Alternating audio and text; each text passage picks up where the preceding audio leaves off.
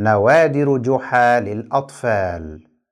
عشرون جحا والجار البخيل.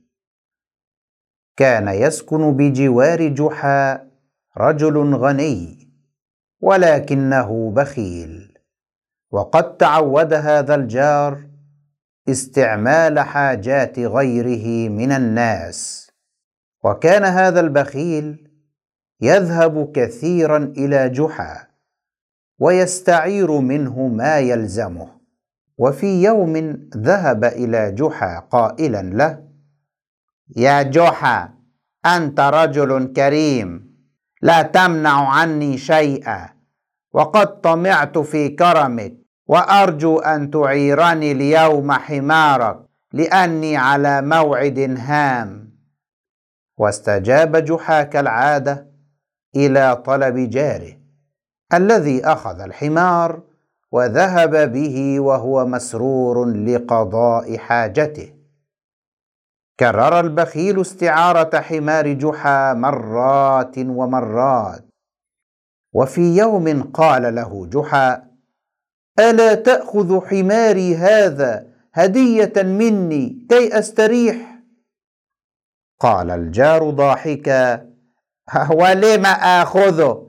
وأتحمل نفقات إطعامه وهو عندك آخذه وقتما أشاء. وأخذ الحمار وانصرف. اغتاظ جحا وعزم على أن يضع حدا لهذا الأمر.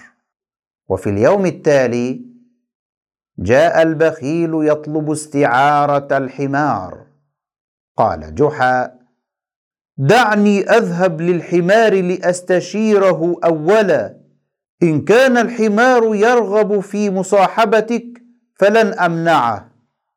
وبعد لحظات عاد جحا وقال لقد استشرت الحمار فلم يقبل وقال لي إنك تحمله فوق طاقته وتضربه وتسب صاحبه.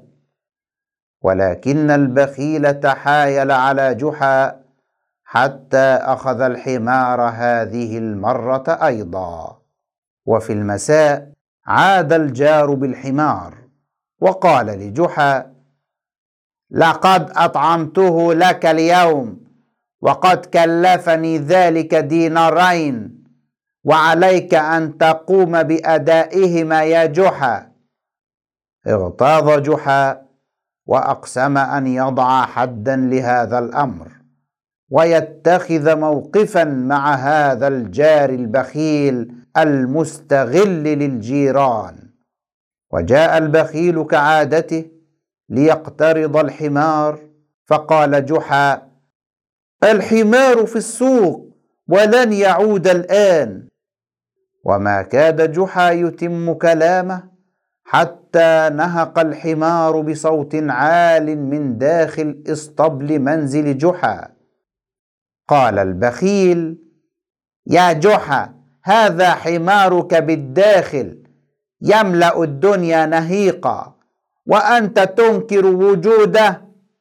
قال جحا ما أغرب أمرك يا رجل؟ أتصدق الحمار ولا تصدقني؟